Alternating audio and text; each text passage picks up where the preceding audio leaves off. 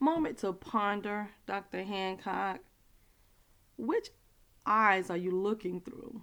So many times during the process, we do not see spiritually, nor manifestation in the natural. We feel like we have to make something happen because it's not happening quick enough for us.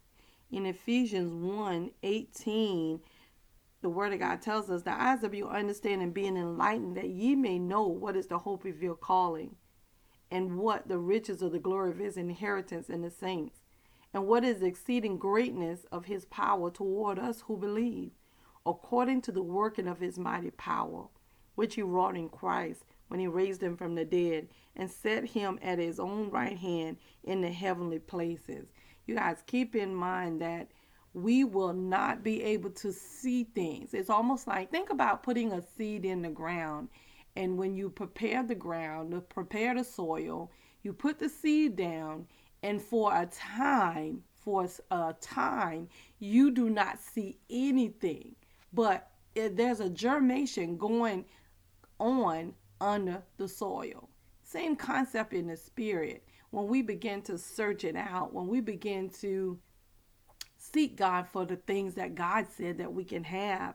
When you do that, that's an incubate incubator period. So, in other words, you might not see the manifestation, but as you continue to seek, and as you continue to seek, and as you continue to pray, and as you continue to praise, and as you continue to give thanksgiving, all of a sudden, people gonna think it's overnight, but God will begin to manifest himself in your life through your situation simply because you decided that you're going to wait on God. As uncomfortable as it may be, you decided, I trust you.